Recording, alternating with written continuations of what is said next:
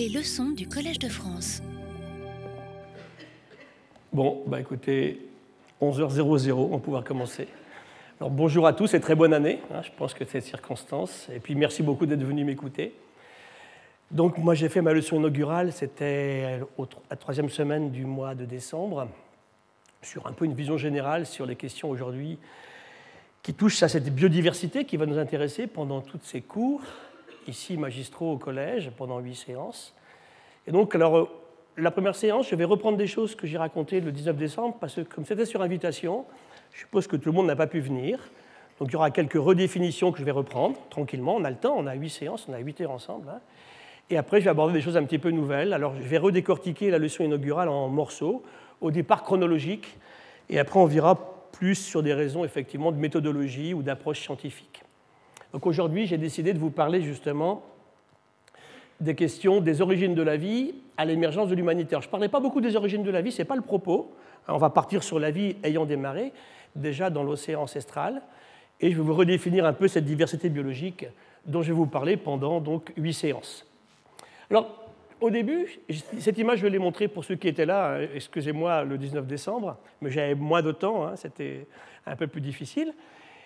Souvent, on imagine que la biodiversité, c'est ça. Je suis en train de rédiger maintenant le petit fascicule bleu là, qui correspond à la leçon inaugurale. Il faut que je le rende à la fin de la semaine prochaine. Et je redéfinis justement ce qu'est cette biodiversité.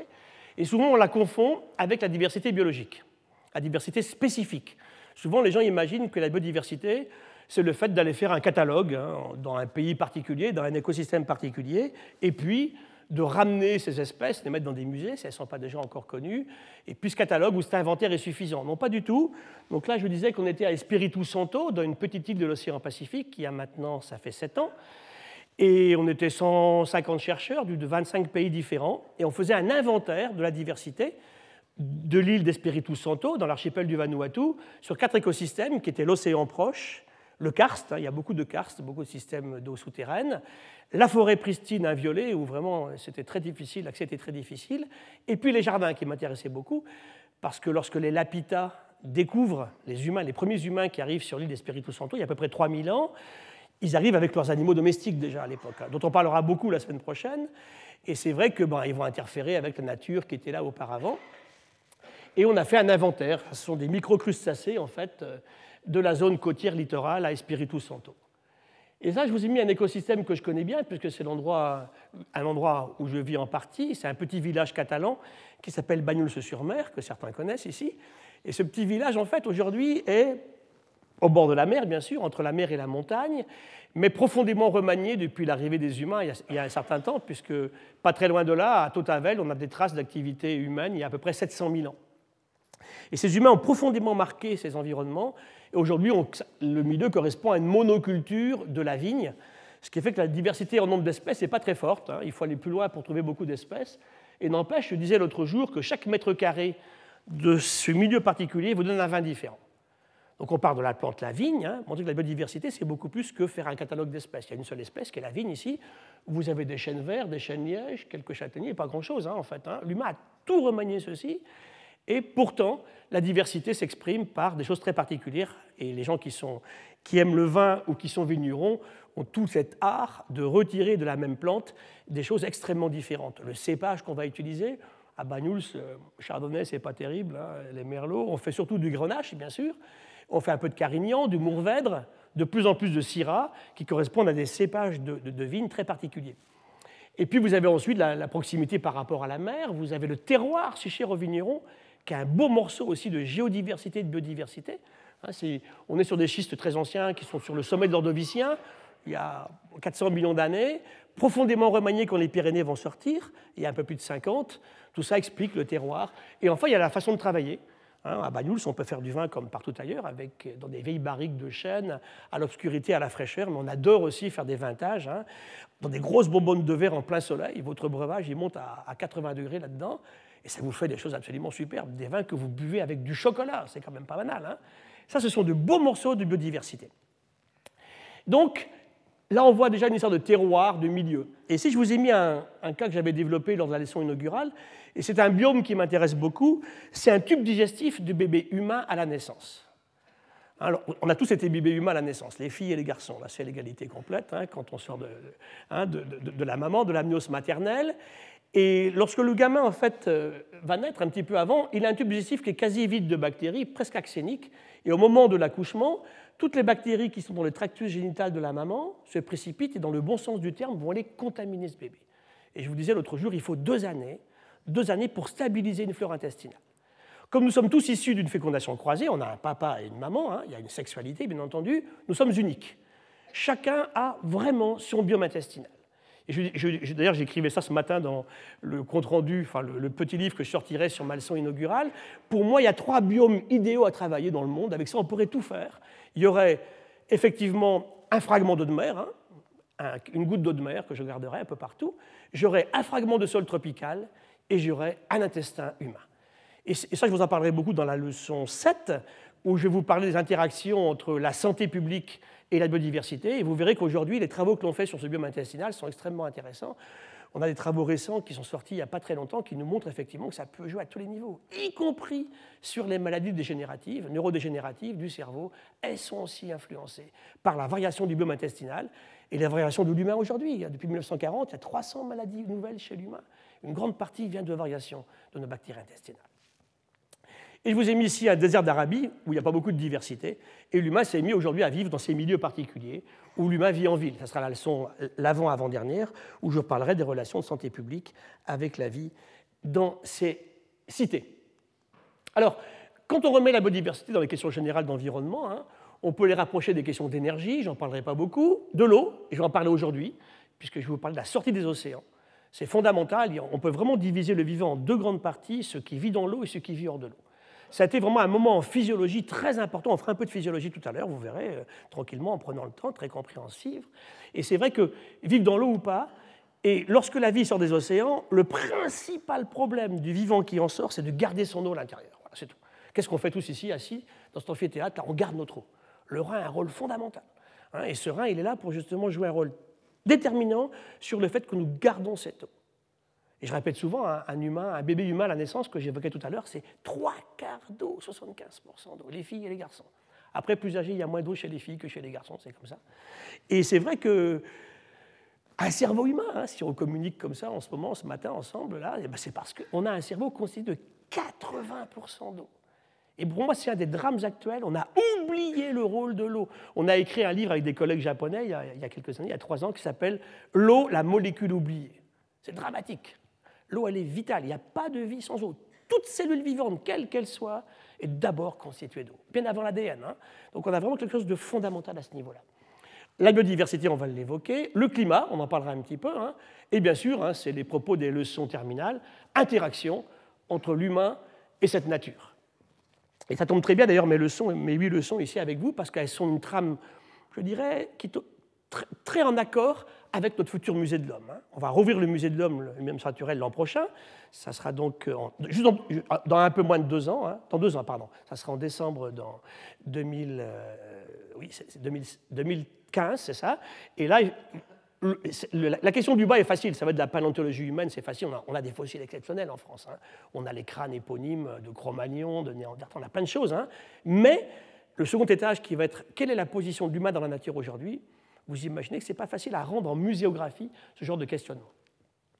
Là, je vous ai mis une image justement de, des êtres primitifs, pas primitifs mais ancestraux, les premiers, hein, avec des bactéries, des coccolithophorides ici du plancton océanique. Et je vous ai mis une image que j'ai faite cet été à Madagascar, sur une île de Mada qu'on connaissait depuis longtemps, où, sont brusquement arrivés là, en août 2013 installés des gens, des gens chassés du sud. Hein, il y a des sécheresses terribles, la raison de les à Mada, ils s'en vont il n'y a pas de système. Hein. On va là où on peut aller. Et bien sûr, on arrive dans des zones où il y avait déjà d'autres humains. Et ça, ça pose des problèmes considérables sur l'installation de l'humain dans des zones qui ne sont pas les siennes. Comment sont-ils acceptés? Qu'est-ce qui va se passer? Je parlais avec cette jeune femme, là, elle me dit, bah, écoutez, on n'a rien d'autre à nous. On a quitté nos terres parce que la sécheresse est dramatique, on peut plus vivre. On a entièrement enlevé la forêt, en relation avec la biodiversité. On migre vers le nord, on s'arrête sur une île, parce que là, il n'y a personne pour l'instant. Et on a quelques signes archéologiques d'occupation arabe il y a trois ou quatre siècles. Et là, on se réinstalle. Comment ça va se terminer, je ne sais pas. Quelqu'un va les chasser un jour pour aller où? C'est des vraies questions d'interaction entre cette écologie qu'on va évoquer et la biodiversité. Alors, qu'est-ce que la biodiversité? Hein? Donc, on, l'a un petit peu défini la dernière fois. Disons qu'il y a des choses très compliquées au début qui ont été mises en évidence. Je répète, selon les groupes sociaux humains qui les étudient, ça peut être vu assez différemment. Hein. Un ministre, hein, un écologue, un sociologue, un médecin, euh, un éleveur, un, agriculteur, un pêcheur n'a pas la même vision de ce qu'est la biodiversité, même si souvent il en vit. Hein, où je parle souvent, je suis souvent avec des grandes boîtes pharmaceutiques, euh, ils vivent sur la biodiversité. Hein, les gens des cosmétiques, on travaille beaucoup ensemble en ce moment, aller chercher des substances à valeur ajoutée dans cette diversité biologique, comment on en tient compte? Comment on rémunère les gens localement, on l'abordera justement quand on est à Madagascar ou dans une forêt d'Indonésie ou d'Amazonie pour justement extraire ces substances et les mettre ensuite sur le marché dans des conditions correctes, éthiquement bien entendu. Donc aujourd'hui, on dirait que la définition initiale qui a été faite, c'est en fait la diversité génétique, on parle bien de gènes, de vivants, spécifique, c'est l'information dans chaque unité élémentaire de diversité. Donc on a mis ici un individu, une espèce, un oiseau, un humain, un poisson, une bactérie, une population, un écosystème, on a vu tout à l'heure les environnements de Banyuls, et surtout je dirais qu'aujourd'hui pour moi, beaucoup plus que l'action de décrire ces espèces dans les milieux, c'est toutes les relations établies entre les êtres vivants entre eux, bien sûr, et avec leur environnement. Ayez bien ça en tête pendant toutes les séries de mes leçons, là, plus que, des catalogues, c'est vraiment toutes les interactions. On pourrait par exemple s'arrêter dans cette pièce ici, dans l'amphithéâtre du Collège de France, on ferme les portes, on nous laisse trois ans. On nous apporte à manger et à boire quand même, bien sûr. Hein. et on se met tous à définir la biodiversité de l'amphithéâtre ici du Collège de France.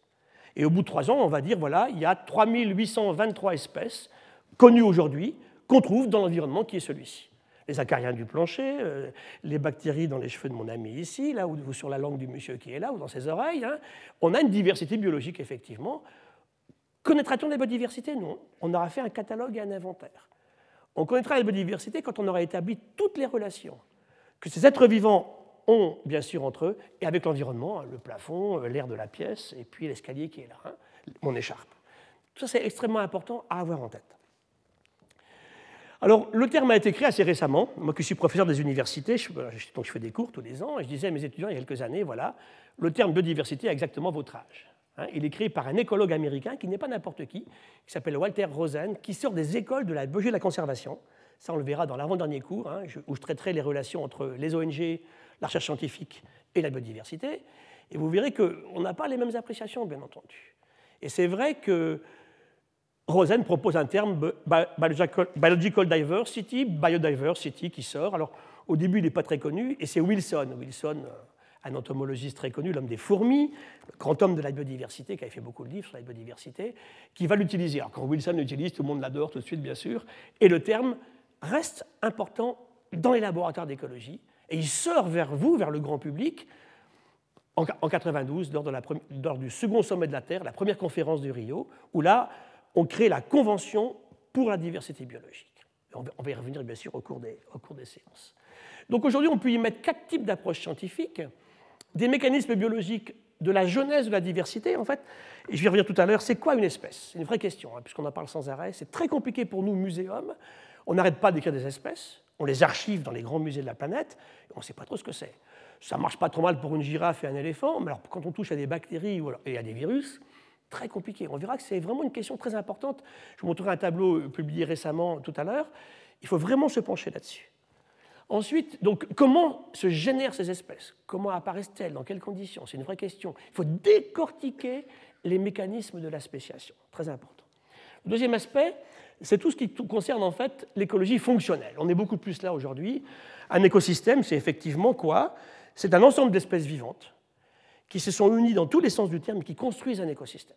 Un arbre, une herbe, un oiseau, un papillon, une bactérie, une levure, tout ça en même temps, un sol de forêt, on l'a dit, une goutte d'eau de mer, l'intestin humain, hein, ou, du hérisson, hein, il est aussi intéressant, l'intestin du hérisson que celui de l'humain, hein.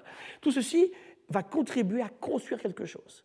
Et souvent j'entends le mot, la nature est en équilibre. Non, l'équilibre n'existe pas dans la nature. Ou alors il est tellement fugace que je n'ai pas le temps de le voir. Il dure une fraction de seconde. La nature est en harmonie de fonctionnement entre ces systèmes, mais pas en équilibre. Hein. L'équilibre, dès qu'on touche à quelque chose, et sans arrêt on touche à quelque chose, et l'humain est incroyablement puissant pour toucher et pour casser l'harmonie. L'harmonie peut être détruite par un séisme, une, éruption volcanique par exemple, hein, une pollution, on retend ensuite à revenir, non pas à un équilibre, mais à une certaine harmonie entre des êtres vivants qui s'organisent entre eux, chacun étant en relation dépendant de l'autre. Et on verra qu'une question fondamentale qu'on posera dans l'avant-dernière leçon, c'est est-ce que toutes les espèces sont aussi importantes? C'est une vraie question qui embête beaucoup les écologues. C'est comme si on avait comparé les profs de maths aux profs de physique, aux profs de français ou d'anglais. Hein. Là, c'est pareil. Il y a des espèces qui s'organisent dans les écosystèmes qui sont en anglais keystone species, espèces clés de voûte. Et ça, il faut qu'on les connaisse. C'est celles-là en priorité qu'il faut qu'on garde. Je vous en parlerai donc un peu plus tard. Donc c'est la biocomplexité, c'est la biogéochimie, et c'est comment fonctionne un écosystème. C'est-à-dire que si j'enlève cette espèce-là, je ne verrai pas grand-chose. Elle n'est pas très importante. Si j'enlève celle-là, tout le système évolue, shift vers autre chose. On en parlera un petit peu. Le troisième aspect, c'est toute la nature utile pour l'humain. C'est avec ça qu'on convainc, nous les hommes politiques, hein, de garder la biodiversité.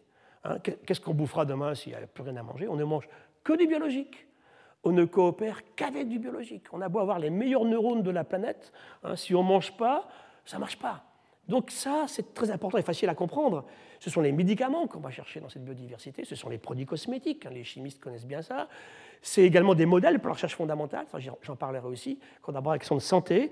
On verra que des modèles apparemment sans aucun intérêt, qu'on aurait écrasé d'un coup de talon, ont joué un rôle fondamental dans la compréhension des mécanismes universels et dans le progrès médical. Hein, je vous parlerai des étoiles de mer, je vous parlerai des oursins ou des calmars. Et enfin, c'est tout ce qui concerne les stratégies de conservation pour préserver un patrimoine naturel attendu par et pour les générations futures. Et là, on revient à la définition en 87 du développement durable, où on dit voilà, le développement durable, c'est Mme Brundtland, qui à l'époque était Premier ministre de Norvège et qui avait été chargée par les Nations Unies en 87 de sortir justement le texte fondateur du Sustainable Development, hein, du développement durable. En français, c'est un développement soutenable, beaucoup plus que durable. Hein. C'est de dire voilà, j'utilise les écosystèmes aujourd'hui pour mes besoins sans mettre en péril les mêmes besoins qu'auront les générations futures. Donc dès le départ, penser, bien sûr, l'humain est fait pour ça. Hein. Si on ne fait pas ça, je ne sais pas à quoi on sert, dites-moi un petit peu. Hein. Pensez à demain.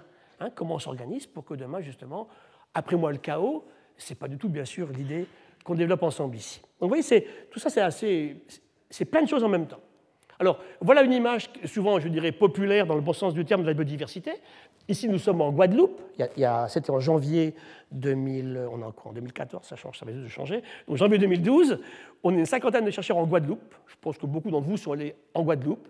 Vous allez vous mettre d'ailleurs sur la plage, et puis c'est sympa. Et eh bien, vous gratouillez un peu dans le sable et vous sortez ça, qui n'était pas connu sur des plages ultra fréquentées. Hein. Il y a ça dans le sédiment. Alors c'est tout petit, évidemment, ce n'est pas des éléphants, hein. c'est gros comme ça.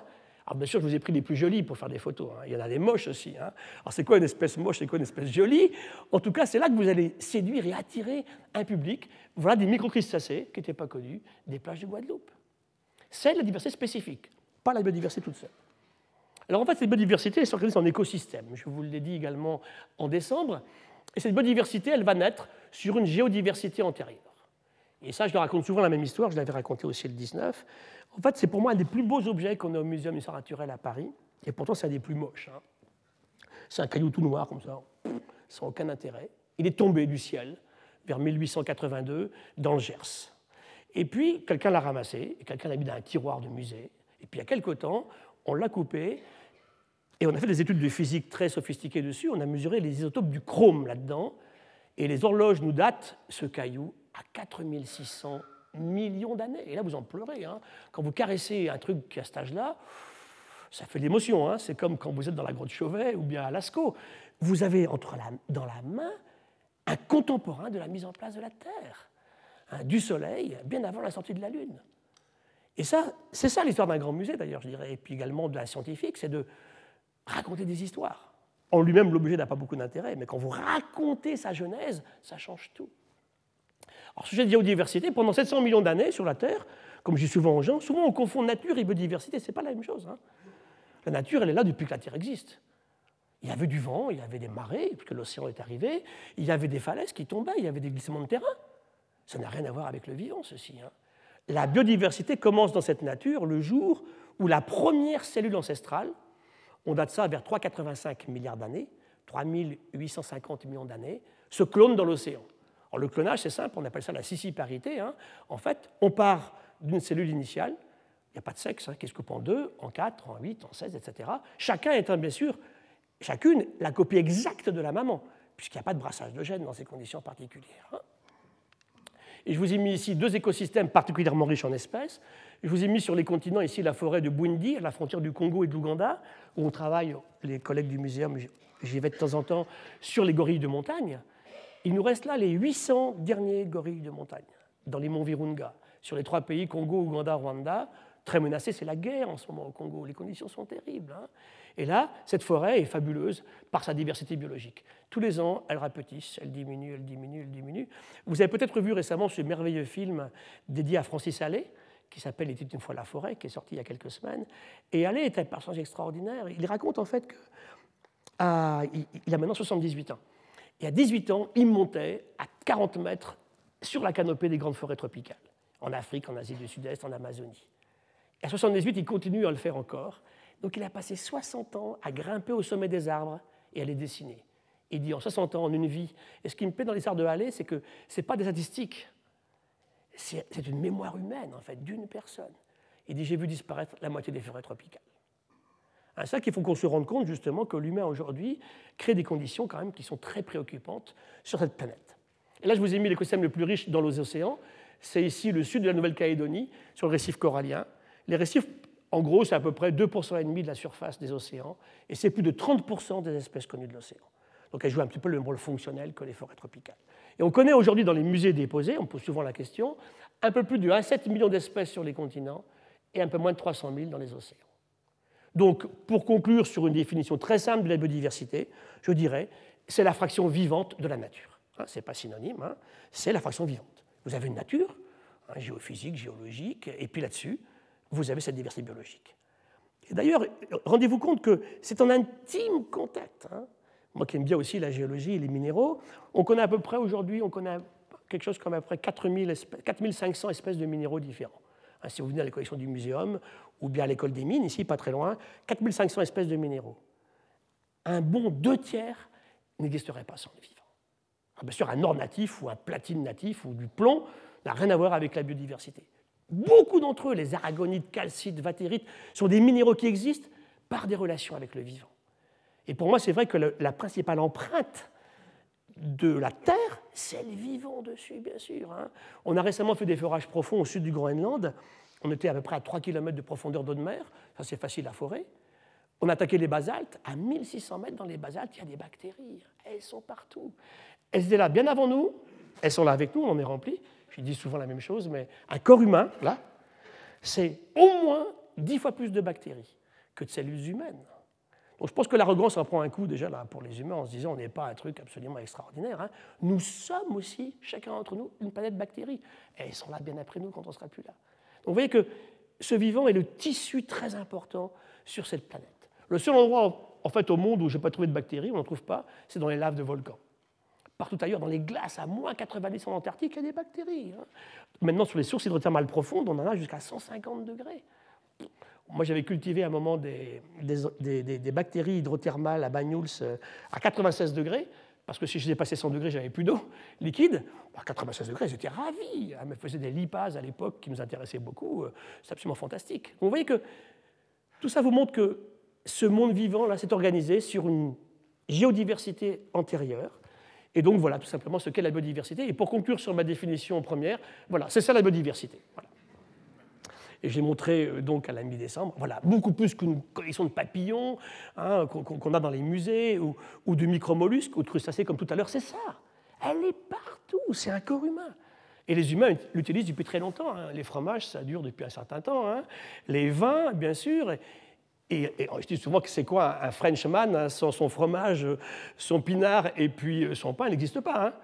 Donc tout ça, c'est pour vous montrer que c'est beaucoup plus subtil et que on ne peut pas dire de façon j'en ai rien à faire de la biodiversité, de toute façon, ce n'est pas mon problème, moi je suis un humain, donc je suis au-dessus. Ça n'a pas de sens. Et vous verrez que tout au fil de mes leçons, hein, je vais combattre l'arrogance. Nous sommes beaucoup trop arrogants en ce moment, beaucoup plus d'humilité, en comprenant que nous sommes une fraction de tout ceci, on n'est pas à part. Hein. C'est Cédric Villani, qu'on aime bien ici au collège, hein, qui était médaille de mathématiques, qui utilise toujours le même graphe, en fait, où une espèce de, de chose infâme qui ressemble à tout ce qu'on veut, c'est l'éclat de toutes les espèces vivantes, et l'humain, il est là-dedans. Mais il n'est ni au milieu, ni à droite, ni à gauche, il est quelque part là-dedans. Pas du tout dans une position privilégiée ou particulière. Si vous persuadez de ça déjà, euh, j'aurais réussi effectivement à faire passer un message intéressant. Alors bien sûr, l'humain peut s'amuser à, choisir une espèce parmi les deux millions connus, la vache par exemple, et le se mettre à l'élever. Réfléchissez un petit peu à la situation. Ça, ce sera la deuxième leçon. Je vais parler des, prémices de l'agriculture et de l'élevage. Vous mangez combien de viandes différentes? 5, 6 Allez, à 10 si vous allez manger une fois dans, l'année du bison ou de l'autruche. Hein, on, on, mange tous la même chose. On a choisi quelques espèces il y a 8-10 000 ans. Premier domestiqué, on verra, c'est le chien. Mais le chien, je ne pense pas qu'il ait mangé au départ. Donc, euh, c'est vraiment, c'est la chèvre, le premier animal qu'on a domestiqué. On voit comment les humains amènent les premiers sangliers sur l'île de Chypre, il y a 11 400 années. Ou bien les emmènent dans les îles de la Sonde avec eux. Et quand Melapita, il y a 3000 ans, découvre Espiritu Santo, ils ont leurs cochons avec eux, leurs poulets qu'ils amènent partout. Et puis il y en a qui voyagent avec eux aussi, qui n'étaient pas tellement les bienvenus, les rats, les souris. Hein. Le surmulot et le rat noir sont partout, partout, avec des graves problèmes, bien sûr, de dissémination de tout ce qu'on veut. Donc cet humain est totalement lié à ces conditions particulières. Alors les vaches te posent un problème parce qu'on a aujourd'hui, moi j'étais à 1 milliard, mais j'ai vu un papier récemment qui dit 1,5 milliard de vaches. Alors imaginez, une biomasse de vaches, hein, ça pèse plus que 7 humains, donc il y a plus de biomasse de vaches sur la Terre que de biomasse d'humains. Et tout ça, évidemment, ça pose des questions considérables en matière d'environnement. Aussi, un de mes messages sera aussi manger moins de viande et manger moins de poisson. Vous serez très beau quand même, je vous le garantis. Hein. Pas forcément végétarien ou végétalien, mais il faut certainement en consommer beaucoup moins, ça c'est sûr parce que c'est compliqué au niveau de l'environnement à gérer. Alors, n'oubliez jamais les micro-organismes, si je le disais l'autre jour, parce que c'est d'abord ça, on l'a dit tout à l'heure. Hein. Ah, c'est une goutte d'eau de mer. Je pourrais faire la même image pour un fragment de sol ou pour un fragment de biome intestinal. Hein. Vous avez en fait énormément de diversité biologique. Et maintenant, on sait allumer ça avec des sondes moléculaires. Hein. Vous avez des millions de bactéries, des milliards de virus dans une goutte d'eau de mer, et vous avez énormément de, de protozoaires et puis de tas de, micro-organismes divers. Il y a des levures, il y a des, des micro-algues, plein de choses qui sont eucarya, hein, qui ont un noyau. Et tout ça, c'est cette diversité insoupçonnée il n'y a encore pas très longtemps. Hein. Les virus de l'eau de mer, euh, il y a 15 ans, on ne les connaissait pas.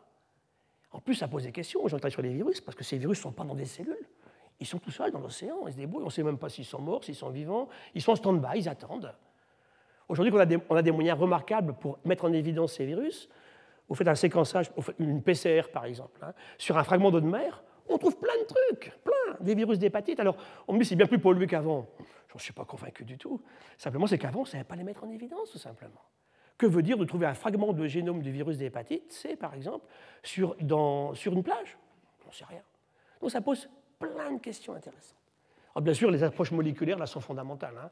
Faire de la systématique de l'évolution de la phylogénie sans le moléculaire, ça n'a pas de sens. Hein. C'est parce qu'on a de nouveaux moyens d'étude qu'on est capable de mettre ceci en évidence. Alors, l'histoire de l'eau est fondamentale dans tout ça parce qu'il n'y a pas de vie sans eau. Et pour ça, j'ai une image que je trouve saisissante, c'est celle-ci. Moi qui connais bien le Chili, j'ai vécu des années. Ça, c'est Atacama. Atacama, en langue aymara, ça veut dire canard noir. Hein. Ils avaient des canards à la périphérie du désert.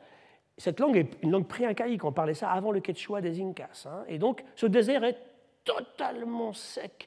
Le Sahara à côté, c'est une oasis de verdure. Vous voyez un peu ce qu'il y a Il ne pleut jamais. À Rica, à la frontière entre le Pérou et le Chili, c'est 2 mm d'eau par an. J'ai un, un, ami qui a un petit garçon, il a 15 ans, il n'a jamais vu la pluie. Moi qui ai été élevé petit garçon en Bretagne, ça paraît inconcevable. Hein eh ben non, regardez ce qui se passe en ce moment. Le gamin n'a jamais vu un champ vert et la pluie. C'est comme ça. Donc il ne pleut jamais, mais quelquefois, tous les 12 à 14 ans, en relation avec le phénomène El Niño, l'oscillation sud-pacifique, il se met à pleuvoir, et en quelques jours, voilà le désert. C'est la fameuse, c'est la fameuse flore d'Achab de Théodore Monod, hein, en fait, bien sûr. Hein. Et là, l'eau, c'est la vie. Alors l'humain peut s'amuser effectivement à jouer au Dieu. Il irrigue le désert ici en Jordanie, et il crée la diversité biologique, il la fait apparaître, bien sûr. Hein. Et ça, c'est fondamental parce que cette eau, elle constitue tout. Tout, on a dit un cerveau, un corps humain, un nourrisson à la naissance. Là, je vous ai mis des êtres vivants qui sont ici, une larve de tunicier à Banyuls, les acidies, ou une méduse marine, c'est 98% d'eau. Hein. Il y a 2% qui ne sont pas de la flotte, hein, qui vous embêtent quand vous marchez dessus, hein. mais ça, effectivement. Donc, c'est vraiment de l'eau. Et puis, vous avez le plus sec connu au monde. Ce que j'ai trouvé le plus sec, c'est une graine de date ici, 5% d'eau. Et si vous la remettez dans l'eau, ça repart. Et c'est inéluctable, elle va repartir, regermer, vous faire un petit palmier dattier. Donc cette eau, elle est absolument vitale. Vous pouvez la conserver pendant longtemps sans eau. Et des animaux extraordinaires, qui s'appellent les tardigrades, capables d'incroyablement se déshydrater. Les œufs de papillon sont très forts aussi pour faire ça. Les petits nématodes du sol résistent, ils n'ont plus que 15% de leur eau. Pour, un médecin, quelqu'un qui perd quelques pourcents de son eau, regardez ce qui s'est passé en 2003 en France, catastrophe. 15 000 morts en France, la vague de chaleur de 2003. On l'oublie, 15 000 morts. On me dit oui, mais quand tu dis ça, tu comprends, de toute façon, ils allaient mourir. Bah oui, évidemment. Hein. De toute façon, euh, moi je veux bien, hein. on, va, on, va, tous mourir un jour, dans les mois qui allaient suivre. Hein. En tout cas, ça a déclenché quelque chose. Je vous montrerai des courbes de l'INSERM où vous voyez qu'on est mort de façon tout à fait différente des années normales sur une moyenne des années 50 aux années 2000 en France. Sur simplement un problème de déshydratation, parce qu'il y avait quelques degrés de plus. Alors bien sûr, là je vous montre des fleurs, mais imaginez ce qui va avec. Il y a un tas de papillons qui arrivent, il y a des punaises, il y a des coléoptères, des oiseaux qui viennent les bouffer. Et puis au bout de trois semaines, tout s'arrête. Et puis ça repart pour 12 ans vers l'aridité extrême. Alors cette planète bleue, effectivement, qui est une planète océan, c'est vrai que j'aime bien cette image parce qu'elle est ancienne, elle date des missions Apollo. C'était parmi les premières fois après, après Gagarine et John Glenn où quelqu'un voyait à travers une fenêtre comme ça la totalité du globe terrestre. L'émotion, quand vous lisez les textes de tous les cosmonautes, quels qu'ils soient, tous ont la même émotion. Ils en pleurent en voyant cette planète bleue, qui est d'abord une planète océan avant d'être une planète Terre. Elle est merveilleuse vue de loin. On a vu le, film récemment euh, ici qui, est passé, qui est passé en France. Et c'est vrai que vous avez là, effectivement, vous, perdez votre arrogance. Hein.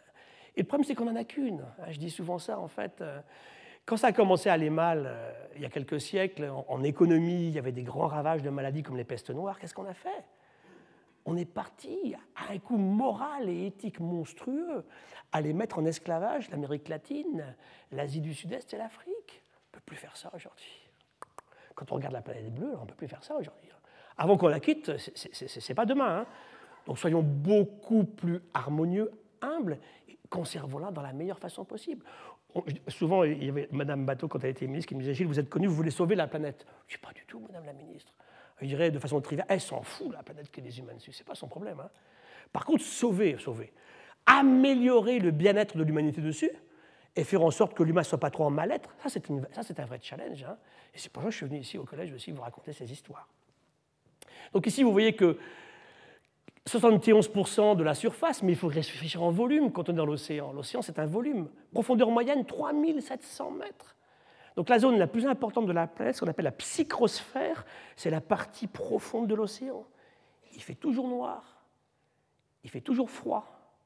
Depuis 100 millions d'années, il y a exactement la même pression osmotique, la même salinité, le même pH, la même acidité, ça ne bouge pas. Et c'est une très grande partie, bien sûr, du vivant. Aujourd'hui, on va les chaluter là-dedans. Me suis heurté très fort récemment, si vous m'avez écouté sur les ondes il n'y a pas très longtemps, à ces gens qui veulent aller faire des pêches profondes injustifiables. On a fait un papier dans le New York Times avec des collègues américains de Hawaï on dit on ne peut pas défendre l'indéfendable, c'est la fuite en avant. Et pourquoi ils y vont? Parce qu'ils ont tout ramassé sur le plateau continental. Maintenant, on va aller à 1200 mètres et à 2000 mètres pour débarquer une ressource dont l'humanité n'a pas besoin. Donc ce sont des vraies questions. Vous voyez comment on passe de l'écologie, de la science, à des choses qui tombent rapidement effectivement dans le domaine effectivement social. C'est très important. Il faut que tous, bien sûr, on y réfléchisse et on participe. Alors simplement, si je prends les animaux, on les a classés en 31 phyla, et eh bien 12 n'ont jamais quitté l'océan. Tous les phyla sont apparus dans l'océan. Il n'y a aucun groupe apparu sur les continents. Tout était déjà fait dans l'océan. Quand la vie sur des océans, plusieurs fois, sous plusieurs formes, en différents endroits, tout est joué, on va y revenir tout à l'heure déjà. Hein. Et après, il suffira simplement de se débrouiller avec les conditions de vie dans l'air très différentes. C'est très difficile. Hein. Et c'est que 10% des sorts de la Terre, n'oubliez pas ça, 90% se sont déroulés dans les océans. Alors si je regarde ça, c'est que 13% des espèces connues, on l'a vu tout à l'heure, c'est pas beaucoup. Hein.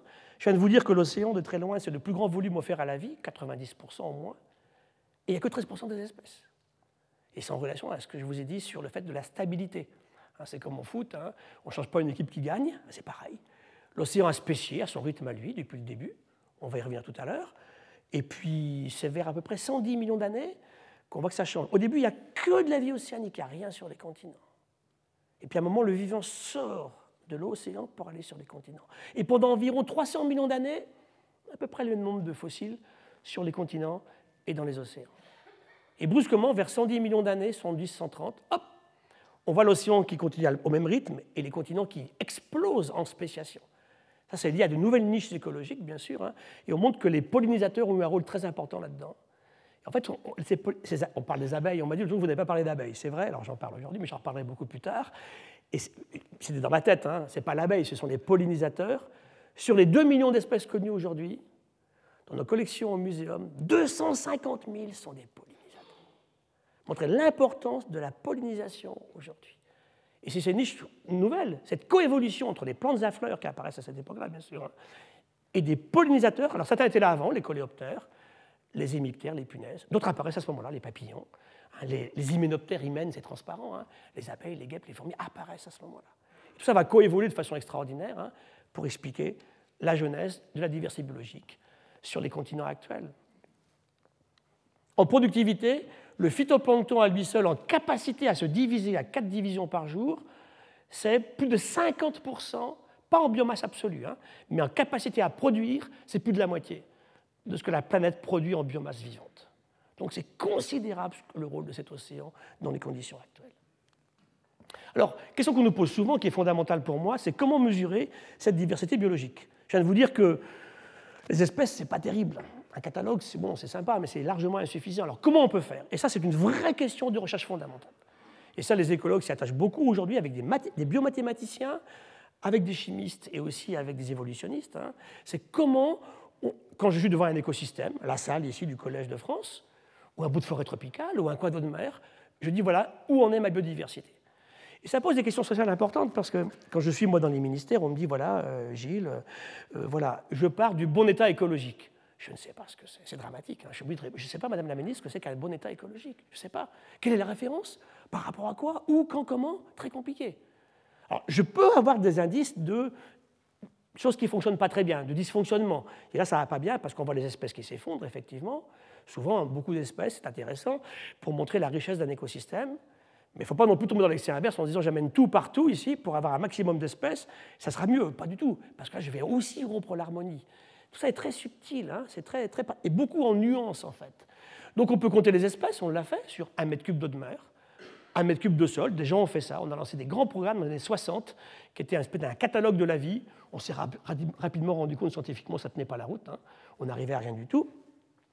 On peut caractériser les habitats. On fait de plus en plus d'écologie moléculaire. Ça, ça marche bien. On séquence les petits ARN 16S, 18S, selon qu'on est sur des bactéries ou des eucaryotes, des, cellules à noyau. Et là, on va avancer un petit peu. On peut aussi faire des séquençages de milieu. Ce que fait Venter quand il vient en Méditerranée, qui me dit voilà, cet après-midi, je séquence la mer Méditerranée. Ah, diantre, comment on fait ça? Ben, En fait, il filtre un, mètre cube d'eau de mer sous 1,8 micron, il enlève tout ce qui est un petit peu gros, il séquence tout ce qui est là-dedans. Il sort donc des virus, des bactéries, des microalgues. Et chaque fois qu'on fait ça, où qu'on soit, qu'on soit à Bagnous, qu'on soit en Patagonie, en Chine, ou bien en, mer, en Sibérie, en gros, on trouve 20% de séquences connues et 80%, 80 de pas connues. Alors ça m'assure quelque part, parce qu'on avait dit qu'il y a des milliards d'espèces.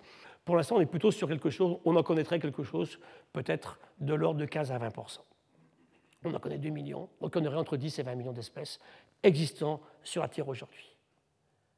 Mais c'est là que ça devient un peu problématique, parce que j'ai regardé depuis 10 ans combien on décrit d'espèces nouvelles par an.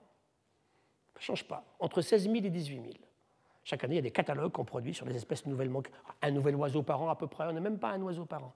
Pas mal de mammifères, on trouve de nouvelles chauves-souris en quantité en ce moment, on trouve aussi des petites souris, on trouve des petits insectivores, beaucoup de champignons évidemment, des nématodes, je ne vous raconte pas, et puis les insectes. Hein. Les insectes, à eux seuls, font plus de la moitié des espèces connues, de très loin. Hein. Et dans les insectes, ce sont les coléoptères qui sont très populaires. On connaît 300 000 plantes sur la Terre, et là, on a pratiquement fait le tour. 400 000 coléoptères. Haldane disait si Dieu existe, il aime les coléoptères. Ça, je suis d'accord avec lui. Hein. Mais, le problème, c'est que, bah, écoutez, pour l'instant, on est loin d'être au bout du compte. Et puis, c'est là qu'on revient à la fonctionnalité. Hein. quand je prends. Tout à l'heure, je vous montrais les forêts tropicales. En Colombie, je disais l'autre jour, on connaît 125 espèces d'arbres, de Brest au Japon. Et ça, il n'y en a pas beaucoup à trouver de nouveau. On a fait le tour des arbres, on les connaît bien. Hein. Sur un kilomètre carré de forêt tropicale, sur la, frontière entre les Andes et la forêt basse de Colombie, 700 espèces d'arbres. Et sur un arbre de Colombie de la région, 700 espèces de coléoptères. Est-ce que si j'enlève celui-ci qui est blanc à point bleu avec trois poils sur l'antenne droite, je vais modifier mon écosystème? Pas vraiment. Donc c'est la, la fonction dans l'écosystème qui est importante. Puis après, on tombe à des questions de description d'espèces. Ça, ça pose une question fondamentale. Les botanistes ont tendance à sous-décrire, ils n'écrivent pas beaucoup, en disant ça, c'est la même chose que ça, même si les feuilles. Je regardais du hou, j'étais dans mes Pyrénées euh, ce week-end, j'étais dans les gorges de la Carença et je voyais des houes. Bah, sur la, feuille de houx, selon l'altitude, elles étaient totalement différentes. Hein. C'est du houx classique. Hein. Donc on n'a pas fait deux espèces. Le coléoptériste, lui, il va distinguer celui qui a une dépression dans le quatrième article de l'antenne droite pour être différent de l'autre. Qui a raison Difficile hein, de répondre à des questions comme ça. Alors, on, va regarder beaucoup aussi maintenant les mesures génétiques. On va mesurer des allèles sur des sites, des fréquences relatives, de degrés d'hétérozygosie, c'est à la mode. Quand tout ça est cohérent, ça donne des idées intéressantes de la biodiversité. Et on va regarder ici, donc, bien sûr, la biogéographie et l'écologie, en échelle spatiale et régionale. Et c'est intéressant parce que les échelles de temps sont importantes. Le temps, ça, c'est quelque chose qui est fondamental pour nous. C'est mon principal problème vis-à-vis du monde politique, c'est expliquer ce qu'est le temps pour un humain. Ah, j'étais copain avec le député des Pyrénées-Orientales il y a quelques temps, il allait à la pêche le week-end. Et il m'avait ramené un jour dans son filet un morceau de bois fossile. Et puis, il me dit, voilà, bah, je te le donne parce que je sais que tu aimes bien ça, toi. Tu le mettras au muséum, ton morceau de bois fossile. Et il me dit, tu sais, c'est très, très, très vieux. Il savait que c'était un truc vieux quand même. Hein. Bon. Et là, il va faire un effort. Et c'était assez magique parce qu'il a vraiment fait un effort. Hein. Il va dire un gros mot. Ça a au moins, au moins 100 ans et ça avait 33 millions d'années. C'est là qu'on a une discussion. Et moi, j'aime bien ce genre d'histoire à vous raconter parce que ça permet de comprendre la relation entre le monde scientifique et le monde des décideurs. J'ai eu pire que ça comme relation. J'ai un jour un homme politique que je ne vous, dirai pas qui c'est, mais qui m'a dit une chose que j'ai trouvée absolument monstrueuse. Il me dit Ah, vous êtes scientifique Ah oui, donc vous expérimentez. Il me dit Moi, j'ai un gros avantage par rapport à vous, j'ai l'intuition. Ça aurait été une femme encore, j'aurais dit Bon. Non, un mec alors j'ai monsieur le ministre, si vous saviez le nombre de fois où j'ai expérimenté, je pensais trouver ça, j'ai trouvé exactement l'inverse. C'est ça le plaisir de la recherche scientifique d'ailleurs. Hein. Eh ben, j'aurais beaucoup moins d'arrogance pour affirmer qu'au départ, moi, j'ai de l'intuition. Alors aujourd'hui, dans les recherches modernes en écologie, en écologie quantitative en particulier, les, résultats contre-intuitifs sont légion en fait. Hein. Il faut qu'on expérimente comme un physicien ou un chimiste, bien sûr. Alors là, on a beaucoup travaillé là-dessus, c'est comment mettre en évidence une diversité sans faire un catalogue d'espèces. Donc on va le faire aussi, on va regarder comment ils sont répartis. Et ça, c'est la question fondamentale. Toutes les espèces ont-elles la même valeur? Dans valeur, ce n'est pas une valeur pécuniaire, hein. parce que maintenant en économie, on va mettre des valeurs sur les espèces. il y a eu des manips qui ont été faites assez farfelues aux États-Unis. On est dans la rue, on enquête. Combien vous me donner pour sauver le, rhinocéros blanc? Alors avant la conférence, c'est 10 euros. Après ma conf, j'ai 30 euros en général on met 30 euros, on vous file pour sauver la libellule à point bleu ou le rhinocéros blanc. Ça veut dire quoi? Alors, Par contre, si je veux sauver la puce des Galapagos, je ne vous raconte pas, hein, je ne vais pas récupérer grand-chose. Hein. Or, peut-être qu'elle est bien plus intéressante, la puce des Galapagos, que le rhinocéros blanc. Vous voyez que tout ça, ce n'est pas très sérieux. Il n'y a, pas de science sérieuse derrière tout ça. Ce qu'il faut, c'est voir des perceptions particulières. ça relance le débat qu'on verra dans l'avant-dernière leçon, où je vous montrerai comment on travaille les ONG par rapport aux scientifiques. Hein. Il y a des relations, bien entendu, mais Vouloir sauver les espèces qu'on dit remarquables m'énerve beaucoup. D'abord, elles ne sont pas remarquables. Pourquoi est-ce que le loup ou l'ours polaire, c'est remarquable? Il est remarqué par l'humain, ça je suis d'accord. Hein. Mais lui, la nature a pas des espèces remarquables, des espèces qui sont là pour embêter les humains, avec des puces. On vous dit vos moustiques, vous avez vu, c'est une catastrophe. Ils m'ont piqué, j'ai attrapé une sale maladie. On est là dans un système global. Il n'y a pas de moustiques, il n'y a pas de martinets. Enfin, on peut trouver plein de choses intéressantes à raconter. Hein. Je vous montrerai les histoires des loutres de mer, par exemple, aux Aléoutiennes. Donc tout ça, encore une fois, ramène à quelque chose où on doit revenir à un niveau dans cette biologie qui nous entoure. Richesse et abondance. Maintenant, on a lancé un gros programme qui s'appelle le barcoding of life, où quand on dépose une espèce, on séquence une trentaine de gènes de la mitochondrie et du noyau, et on fait une espèce de système comme le code barre, quand vous allez acheter vos tomates au supermarché, clic, voilà, j'ai l'espèce, elle est rouge à point bleu, elle a des ailes, elle est comme ça, un oiseau, et en plus, ils sont code barre. C'est pas inintéressant. Ensuite, on fait, ce qu'on appelle donc maintenant de plus en plus de la bêta-diversité. Ça veut dire qu'au lieu de compter des espèces, on compte des groupes. Hein? Il vaut bien mieux avoir dans une mare des grenouilles, des oiseaux et des poissons que 30 espèces de grenouilles. Hein? ça, c'est vrai qu'en richesse, c'est beaucoup plus important. Donc, on est sur des taxons qui sortent largement de l'espèce. On arrive au genre, on arrive à la famille, on arrive à la, classe, à l'ordre, etc., etc. On va également mesurer de la phylogénie. Alors, la phylogénie, c'est la science qui étudie justement les relations entre les êtres vivants. Hein, je vous montrerai des exemples tout à l'heure sur les baleines, par exemple. quels sont les animaux aujourd'hui continentaux les plus proches des baleines? Et sur l'ADN, on nous répond clairement ce sont les hippopotames. Pas parce qu'il est aquatique, mais parce qu'il y a une histoire ancestrale connue. On fait aussi beaucoup de biogéographie, c'est extrêmement intéressant, mais de plus en plus perturbé parce que bah, le problème, c'est que l'humain transporte tout partout. Tout à l'heure, je n'ai pas terminé mon histoire effectivement de, temps pour décrire les espèces. 16 à 18 000 décrites par an, c'est comme ici. Il nous en manque, mettons, 20 millions existantes. On en a deux, 18 millions. Il nous faut 1000 ans. 1000 ans pour simplement décrire les espèces qui sont avec nous aujourd'hui, si on continue comme ça. Or, on sait très bien qu'au rythme actuel de disparition des espèces, parce qu'elles ne s'en vont pas parce qu'on les détruit elles-mêmes, sauf quelques-unes ciblées par la chasse ou la pêche, mais elles s'en vont parce qu'on enlève leurs écosystèmes dans lesquels elles vivent, on aurait perdu la moitié à la fin de ce siècle. Donc c'est une course contre la montre qui est perdue d'avance. Hein. Donc il faut faire autre chose pour décrire cette diversité biologique qui nous entoure. Et là, c'est pareil, la biogéographie, aujourd'hui, vous mangez du saumon atlantique. Là, pour les fêtes, on a tous mangé du saumon atlantique. Vous avez acheté du saumon fumé. Donc, salmo salar. Au départ, ce saumon, il y a encore moins d'un siècle, hein, il vit du nord du Portugal à la Scandinavie, il passe au Groenland, il s'arrête au nord, un petit peu au sud de la frontière entre le Canada et les États-Unis, hein, la, mer de New York. Aujourd'hui, vous regardez provenance Chili, le Chili n'a pas d'océan Atlantique, vous mangez un saumon atlantique élevé dans l'océan Pacifique, dans l'hémisphère sud. Et ça, tous les jours, c'est comme ça. Hein, vous pouvez très bien avoir effectivement, aujourd'hui c'est banal, d'acheter un œuf de saumon en Écosse, de l'emmener au Chili, de le faire grandir au Chili, il sera fumé en France et mangé au Japon. Posons-nous des questions. Et ça relance tout le débat. Aujourd'hui, il y a même un papier qui est disant que le saumon d'élevage, bah, c'est une espèce nouvelle par rapport au salmon salar qu'on avait ancestralement. Quand moi j'ai commencé à travailler, j'ai passé 18 ans de ma vie à travailler sur les migrations des saumons quand j'étais jeune. Eh bien, au début, on produisait à l'époque, quand j'ai commencé, il y avait 12 000 tonnes de saumon sauvage par an produites par la pêche. C'est 3 000 aujourd'hui et en élevage, presque 2 millions de tonnes de saumon. Quand vous me dites que je mange du saumon sauvage, hein, on a regardé sur les étalages, nous, de, supermarchés, saumon sauvage, bah, écoutez, quand vous trouvez dedans un colorant de synthèse qui est produit effectivement uniquement artificiellement dans un saumon sauvage, je ne sais pas ce qu'il fait là. Hein. vous voyez que tout ça relance le débat global du système que se construit en ce moment l'humanité. Quelle application pour la conservation? C'est une vraie question, on verra ça plus tard. Et puis ça pose surtout une question, c'est que cette biodiversité dont je vous parle n'est pas du tout une science, évidemment, ce n'est pas une science, c'est un ensemble de sciences.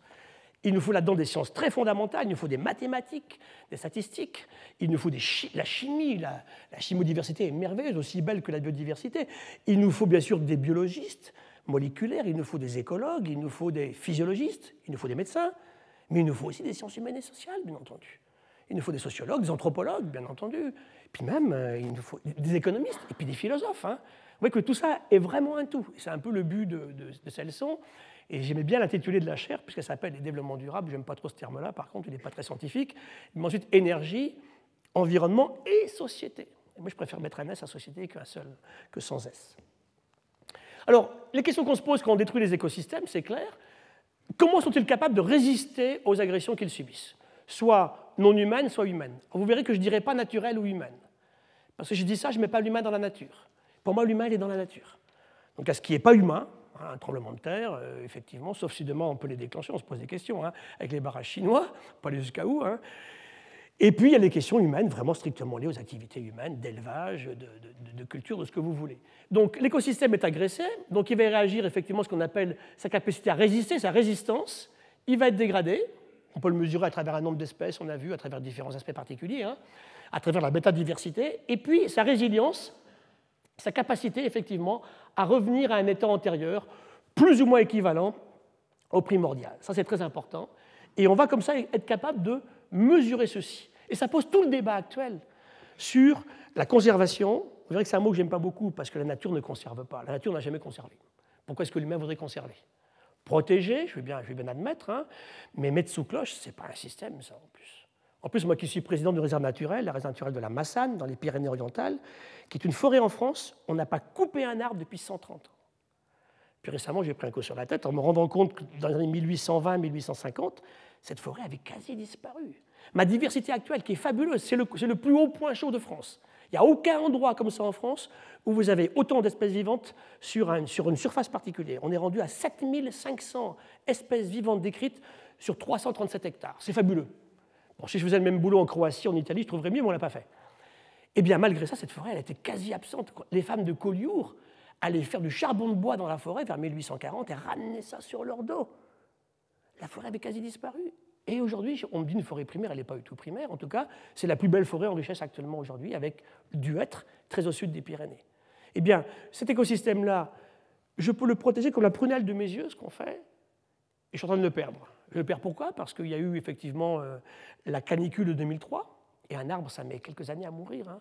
Mais descendre de cime sur mes hêtres, ça a mis 3-4 ans. J'ai perdu 18% de mètres sur, sur, sur, sur 6 ans depuis 2003. Les sécheresses répétées depuis 2006, et surtout beaucoup plus grave, dans une forêt hyper protégée. Les 15 000 poids lourds, camions, qui passent au col du Pertus tous les jours et qui amènent de l'ozone sur ma forêt. Ou Barcelone un peu au sud. Donc je dis souvent aux, écologistes, vous savez, la réserve, c'est bien d'en faire des réserves, je ne sais pas dire qu'il ne faut pas en faire, mais faites attention. Si ça ne s'intéresse pas au système global, on peut très bien les paumer aussi. C'est très important à avoir en tête, bien. Alors, comment, se fait la spéciation Puisqu'on parle d'espèces, c'est une question intéressante. Eh bien, il y a un travail qui a été publié ici, c'est un livre il y a quelques années, où on nous explique effectivement que cette spéciation, elle se fait de différentes façons. Géographique, c'est la plus simple. Hein. Une espèce est là, bien installée, elle migre, et au bout d'un certain temps, elle est différente de celle de laquelle elle est partie au départ. Elle ne se reproduit plus avec, elle est nouvelle. Ça, c'est très très abondant, très, très fréquent. Par polyploïdie, ça c'est un truc qui est moins connu, mais qui est extrêmement important. C'est un accident génétique qui se produit à la fécondation. Et finalement, c'est assez banal. C'est très puissant, hein, beaucoup plus qu'on croit, parce que c'est très discret, on voit rien. Ce n'est pas un séisme ou un volcan. C'est quelque chose qui fait que brusquement vit un être vivant qui n'aurait pas dû vivre, qui est 4 chromosomes. Hein, vous savez que vous avez appris ça, ça nous a embêté en terminale, la méiose et la mitose. Hein, la mitose, la cellule se vise-vise.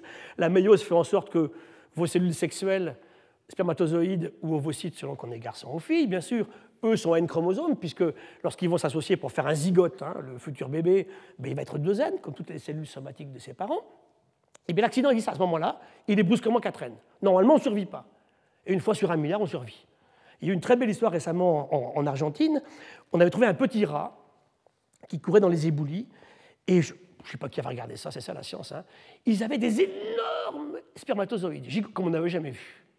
C'est un peu bizarre. Pourquoi ce petit rat, il s'appelle El Raton de Cola Larga, hein, c'est un petit rat à queue longue, il marche très bien, il a une copine, il s'occupe d'elle et tout, mais n'empêche qu'il a des spermatozoïdes gigantesques.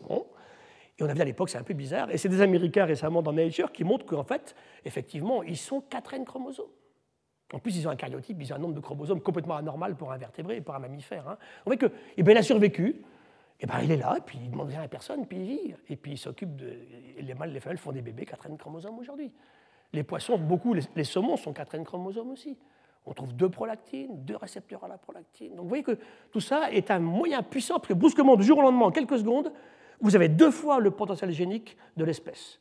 Et au bout du temps, ces gènes évoluent pour coder de nouvelles protéines qui sont différentes. Vous connaissez bien les xénopes, hein, ces, gros crapauds utilisés pour faire des travaux fondamentaux. On connaît 20 espèces de xénopes, 19 sont effectivement euh, polyploïdes. Il n'y en a qu'une seule, c'est le tropicalis, qui lui est deuxième chromosome, nous intéresse beaucoup. Alors ne me demandez pas pourquoi, hein, mon vieux maître me disait en physiologie, en science on ne demande jamais pourquoi, on demande comment, mais pourquoi, effectivement, on peut se poser la question. Hein. Donc ces espèces vont apparaître et puis elles vont se répartir dans les environnements. Je vous ai mis quelques espèces ici emblématiques. Alors, ces espèces, elles continuent à vivre jusqu'à aujourd'hui, ou elles sont éteintes au cours de l'évolution, partout.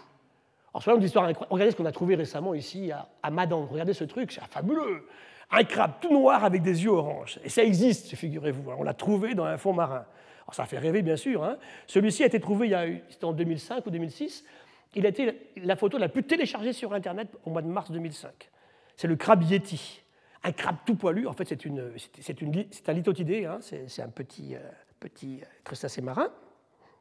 Et en fait, avec ses poils partout, eh ben aujourd'hui, j'ai vu par exemple des peluches à vendre aux États-Unis de Kiwa hirsuta. Pourquoi est-ce qu'il n'a plus Ne me demandez pas pourquoi. Hein. Il n'est pas remarquable, il est remarqué par les humains. Hein. c'est un peu particulier. Celui-ci a fait beaucoup, beaucoup d'encre. C'est le plus petit vertébré connu. C'est un poisson adulte, il fait 3 mm. Ça existe aussi. donc vous voyez que finalement, on aura toujours des surprises comme ça. Alors, les espèces n'apparaissent pas n'importe quand au cours de l'évolution, elles apparaissent en relation avec des variations du milieu. Et ça, c'est Gould, que j'aimais beaucoup, qui était le, Darwin du XXe siècle. Gould disait, en fait, il appelait ça les équilibres ponctués. Il dit, au cours de l'évolution, vous avez des longues périodes durant lesquelles il ne se passe pas grand-chose, et vous avez des périodes durant lesquelles il se passe beaucoup de choses. Et toujours, il se passe des choses quand ça change à l'extérieur. Ça, je dis souvent à mes étudiants et puis au public, c'est bien que ça change, mais pas trop vite. Moi, je ne suis pas inquiété par la valeur absolue du CO2, de, l'acidité, hein, du pH de l'océan ou de la température. Ce qui m'embête, c'est la vitesse du changement. on verra quand on fera la leçon sur l'océan, l'acidification globale est un réel problème. En 30 ans, l'océan est 30% plus acide. À la fin de ce siècle, il sera 50% plus acide jusqu'au fond. Et ça, le, vivant, euh, ça fait 100 millions d'années que le pH de l'océan était à 8,18. Jamais bougé pour mes amis chimistes. Il est à 8,08 et l'océan sera jamais acide. Mais il s'acidifie en permanence. Et ça, c'est totalement lié aux émissions de CO2. Alors là, on peut discuter tout ce qu'on veut. Hein, les, on a trois gros laboratoires qui travaillent là-dessus. Donc, question importante. Alors ici, on, a travaillé là-dessus sur des mammifères. Ce n'est pas facile parce que ce pas des groupes euh, très populeux. Et là, nos collègues de Montpellier ont pris tous les tatous et tous les paresseux. Il n'y en a pas trop. Et ils ont séquencé 197 gènes sur tous les tatous et tous les paresseux. Et puis ils ont regardé par les horloges moléculaires quand ils sont apparus. Et c'est intéressant parce que les géologues avaient montré, en plus ils sont tous d'Amérique du Sud, donc c'est sympa, on a une région du monde hein, qui est bien identifiée. Et ils ont montré en fait que les géologues avaient montré, il y a une trentaine d'années, qu'il y avait des grands accidents climatiques hein, bien marqués dans les couches géologiques. Eh bien, ces tatous et ces paresseux spécient au moment de ces changements. Ce qui veut dire que lorsque vous avez des choses qui changent, la température, des continents qui se rapprochent, des émissions volcaniques importantes, tout ce qui peut se produire à l'époque non humaine, bien entendu, eh bien ça favorise la spéciation. Et ça, c'est intéressant parce que je viens de vous dire que l'humain, vous le verrez au cours des séances, hein, je vous l'ai dit lors de la leçon inaugurale, l'humain modifie beaucoup de choses. Donc l'humain, aujourd'hui, scientifiquement, crée des conditions de changement incroyables, comme jamais on a eu, en aussi peu de temps. Donc l'humain favorise la spéciation, bien sûr. Donc la biodiversité, elle augmente, elle devrait, mais ils n'ont pas le temps d'apparaître puisqu'on détruit les écosystèmes au fur et à mesure. Et cette question est posée. Depuis les origines du vivant, la première cellule ancestrale, ce qu'on appelle Luca, hein, le, premier ancêtre commun, jusqu'à aujourd'hui, le nombre d'espèces augmente en permanence, même malgré les grandes crises qu'on va voir, euh, pas aujourd'hui, mais la semaine prochaine. Eh bien, vous voyez très bien que globalement, ça augmente. Et l'humain crée des conditions aujourd'hui d'augmentation du nombre d'espèces. Mais on dit souvent, alors combien apparaissent par rapport à celles qui disparaissent? Malheureusement, le bilan est assez catastrophique. Alors, cette question est extrêmement intéressante, c'est quelle question on se pose aujourd'hui sur ce qu'est une espèce Excusez-moi, c'est en anglais parce que je ne vais pas tout traduire, j'ai récupéré ça dans un papier très récent des Trends, avant-hier. Alors, on se pose des questions que je vais vous donner, effectivement. C'est ici, quelles sont les barrières qui évoluent le plus au cours de l'évolution? Comment est-ce que la dérive génétique est importante pour expliquer ce que sont les espèces? Quel est le rôle de la sélection naturelle et également, bien sûr, de la sélection sexuelle? Comment est-ce que les écosystèmes évoluent pour changer? On nous pose des problèmes d'hybridisation et les conditions également qui favorisent la spéciation. Question de base. Question génétique. Quel est le rôle des gènes, effectivement, et leur nature dans la spéciation? C'est des vraies questions. Comment est-ce qu'effectivement l'expression de ces gènes varie au cours du temps? Quelle est la plasticité du vivant? Et quelles sont les données euh, génétiques de l'isolement reproductif? Et enfin, est-ce qu'aujourd'hui ces changements dans la biodiversité sont en relation avec les mécanismes même de la spéciation? Quelles sont les causes de la variation dans les taux de spéciation? Et enfin, quels sont les impacts de l'humain là-dessus? Oui, c'est très fondamental et très particulier. Tout ça doit être posé pour qu'on réponde à une question fondamentale. On ne sait pas ce que c'est qu'une espèce. J'inquiète beaucoup le ministère de l'Environnement quand je dis ça, parce que toutes les lois sont faites là-dessus. Hein, on va aujourd'hui protéger les écosystèmes parce qu'on a le grand hamster en Alsace, hein, on a tel truc à tel endroit, tel truc, et c'est bien, je ne suis pas contre ça. Le problème, c'est que euh, ben, une espèce, alors encore une fois sur une girafe, mais sur une bactérie, euh, en fait, il faut probablement plus de temps pour faire une bactérie qu'une girafe. Parce que les bactéries, sans arrêt, elles font ce qu'on appelle du transfert latéral de gènes. Elles échangent de l'information génétique. Et ça, c'est très compliqué parce que alors, quand vous prenez le catalogue connu, il y a un catalogue, vous allez sur Internet tout à l'heure, il y a toutes les espèces connues au monde aujourd'hui, 2 millions, bactéries 10 000. Alors, soit c'est ridicule, ça paraît ridicule comme chiffre dans les deux sens, ou bien c'est largement en dessous de la réalité, alors si c'est 10 000, il n'y aurait pas plus de bactéries que d'espèces d'oiseaux. Il y a 10 000 oiseaux, ça on a à peu près fait le tour. Hein. je, suis formel, il y a 10 000 oiseaux à quelque chose près. 10 000 bactéries, on n'en sait rien, parce qu'on n'a pas les critères qu'il faut. Et ça, ça pose vraiment des questions importantes. Et quand vous regardez les questions qui sont posées ici, tout est là. C'est quoi une espèce? Alors chez les eucaryotes, à réponse sexuée, on peut avancer, mais ce n'est pas très simple. Donc pour finir, aujourd'hui, je reviens sur le fait que tout ça a démarré dans l'océan, ça c'est clair. Il y a 3850 milliards d'années, 3,85 milliards d'années. L'océan est très stable en composition depuis très longtemps. Ça, il faut le prendre en compte. On est capable de déposer dans un musée à Copenhague l'océan. Il y a un tube déposé où c'est l'océan mondial. Imaginez ça pour un bout de rivière ou pour un fragment de sol. Ça n'a pas de sens. Hein. L'océan est très stable depuis très longtemps. Et puis le vivant est apparu dans cet océan.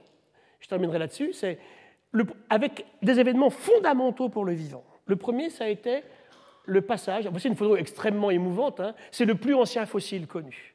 Au muséum, il a à peu près 3,50, 3,45 milliards d'années. Une colonie de cyanobactéries de stromatolites d'Australie. Et je vous ai mis le même actuel, que j'aurais pu ramasser dans une flaque d'eau tout à l'heure avant de venir faire ma conférence. Je suis venu à pied du muséum, mais c'est pas loin. Il y avait une flaque d'eau sur le trottoir, moi j'en ai dedans. Elles sont toujours là. elles ont presque 4000 millions d'années d'histoire évolutive différentes. Premier événement important, c'est l'apparition du noyau dans la cellule, beaucoup plus grande, on, appelle, on passe du prokarya au eukarya. Ça, c'est vers 2,2 milliards d'années, toujours dans l'océan et pratiquement au même moment la capture dans l'océan de bactéries qui ne vont pas être digérées, qui vont rester dans la cellule et qui vont être ce qu'on appelle les organites aujourd'hui, les mitochondries. Vous en avez tous dans vos cellules. Hein. C'est ces vieilles bactéries marines. Je peux les séquencer. Ils ont leur propre petit ADN. Et puis les plastes chez les végétaux verts chlorophylliens, un peu plus tard. Donc le noyau, la capture de ces bactéries qui sont les fragments de la cellule aujourd'hui. Le troisième événement, c'est la pluricellularité. Ça s'est produit aussi vers 2,1, 2,2 milliards d'années. On a un gisement au Gabon sur lequel on travaille en ce moment. On a trouvé, c'est des gens de Poitiers qui ont fait ça avec Philippe Janvier au muséum, probablement des, marqueurs géochimiques de la pluricellularité qui seraient apparus il y a très très longtemps. Ce papier est assez intéressant et très controversé, mais si c'est vrai, c'est magique, alors qu'on pensait que c'était de l'ordre d'un milliard d'années. On discute beaucoup de cet aspect-là aujourd'hui, mais c'est intéressant. Papier dans la nature il y a deux ans. Et enfin, le dernier aspect, c'est le sexe la sexualité, apparaît dans l'océan ancestral. Alors le sexe au départ chez les prokaryotes, c'est c'est pas très branchant. Hein. Il n'y a pas une fille bactérie, un garçon bactérie. Hein. Vous avez deux cellules, l'un côté de l'autre, qui, se transmettent, qui font passer des matériels génétiques. C'est extrêmement puissant pour la diversité. Il n'y a aucun dessin intelligent derrière tout ça. Ça apparaît comme ça. Et ça va être un puissant moteur de la biodiversité. Alors après, bien sûr, le sexe avec les garçons, les filles, vous connaissez tout ça, effectivement, sont extrêmement intéressants. On se pose une question en permanence, c'est comment la nature a-t-elle toléré les mâles? Ça ne sert pas grand-chose. Hein. Quand fugacement vous délivrez un petit peu de matériel génétique à un ovocyte de femelle, vous la fécondez, les femelles ont besoin d'être fécondées. Hors position sexuée, il y a un tas d'espèces super évoluées, qui, il n'y a que des filles, hein. chez les phasmes, chez beaucoup de sauterelles, chez des grenouilles, chez des poissons. Chez des poissons. On se débrouille très bien sans garçon. Et c'est quand ça va mal, quand ça change à l'extérieur, qu'il faut chercher la machinerie génétique pour répondre au changement et à l'agression qu'apparaissent des garçons. Donc c'est des questions intéressantes qu'il faut regarder en permanence. Chez les champignons, il y a au moins 100 sexes différents chez les champignons. On se reproduit avec tout ce qui n'est pas son clone, en fait. Donc vous voyez que tout ça, c'est extrêmement intéressant, ce n'est pas aussi marqué qu'on veut bien l'entendre. Hein. Donc l'humain a intérêt effectivement à réfléchir là-dessus. Et pour respecter mon temps, je vais arrêter là-dessus. Et on traitera ça la semaine prochaine. Donc c'est la vie sort de l'océan par le littoral. Et ça, c'est fondamental parce que ce littoral, regardez, c'est ma dernière ça, c'est le sang humain de vous ici dans la pièce en ce moment. Et votre sang actuel, c'est l'océan côtier. C'est la zone côtière. À peu près un peu plus du tiers de l'océan.